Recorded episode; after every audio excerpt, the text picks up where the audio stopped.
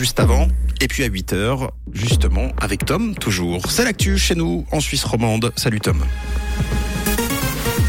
Bonjour Mathieu, bonjour à tous. Au sommaire de l'actualité, les plus grosses rémunérations de 2022 ont été perçues par les patrons de Roche, UBS et Nestlé. Les bubble tea seraient nombreux à comporter des additifs dangereux pour la santé et la pluie au menu de ce vendredi.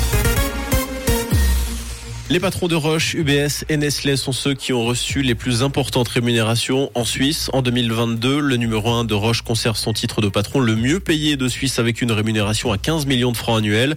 Suivent Ralph Hammer, ceux d'UBS avec plus de 12 millions et le patron de Nestlé, Mark Schneider, avec un salaire annuel qui dépasse les 10 millions.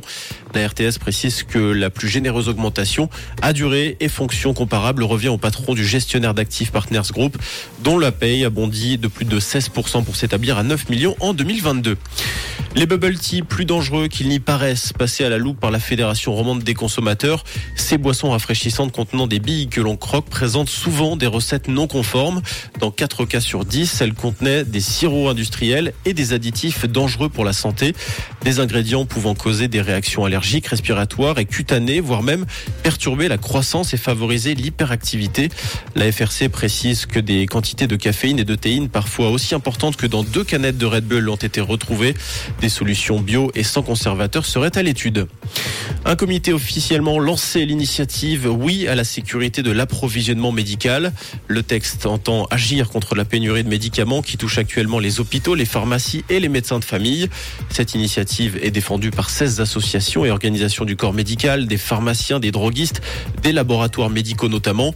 La pandémie de Covid-19 pourrait être en partie responsable de cette pénurie ayant entraîné une augmentation de la demande de médicaments et parallèlement une surcharge dans la production des substances actives. L'épreuve mythique de ski freeride de Verbier perturbée par une avalanche importante. D'après un témoin s'exprimant dans le 20 minutes, le bec des Rosses a été miné dans le but de sécuriser la pente, mais c'est en réalité toute la montagne qui est partie. Toute l'aire d'arrivée a été ensevelie. Une grande partie du matériel ne pourra être récupéré qu'au printemps lors de la fonte des neiges. Heureusement, personne ne se trouvait à l'arrivée. La manifestation doit durer jusqu'au 4 avril. L'adhésion de la Finlande à l'OTAN en passe d'être officialisée après dix mois de suspense. La Turquie a approuvé à l'unanimité cette entrée dans l'Alliance Atlantique. La Turquie, qui est donc le dernier pays de l'Alliance, a donné son feu vert après celui de la Hongrie lundi dernier.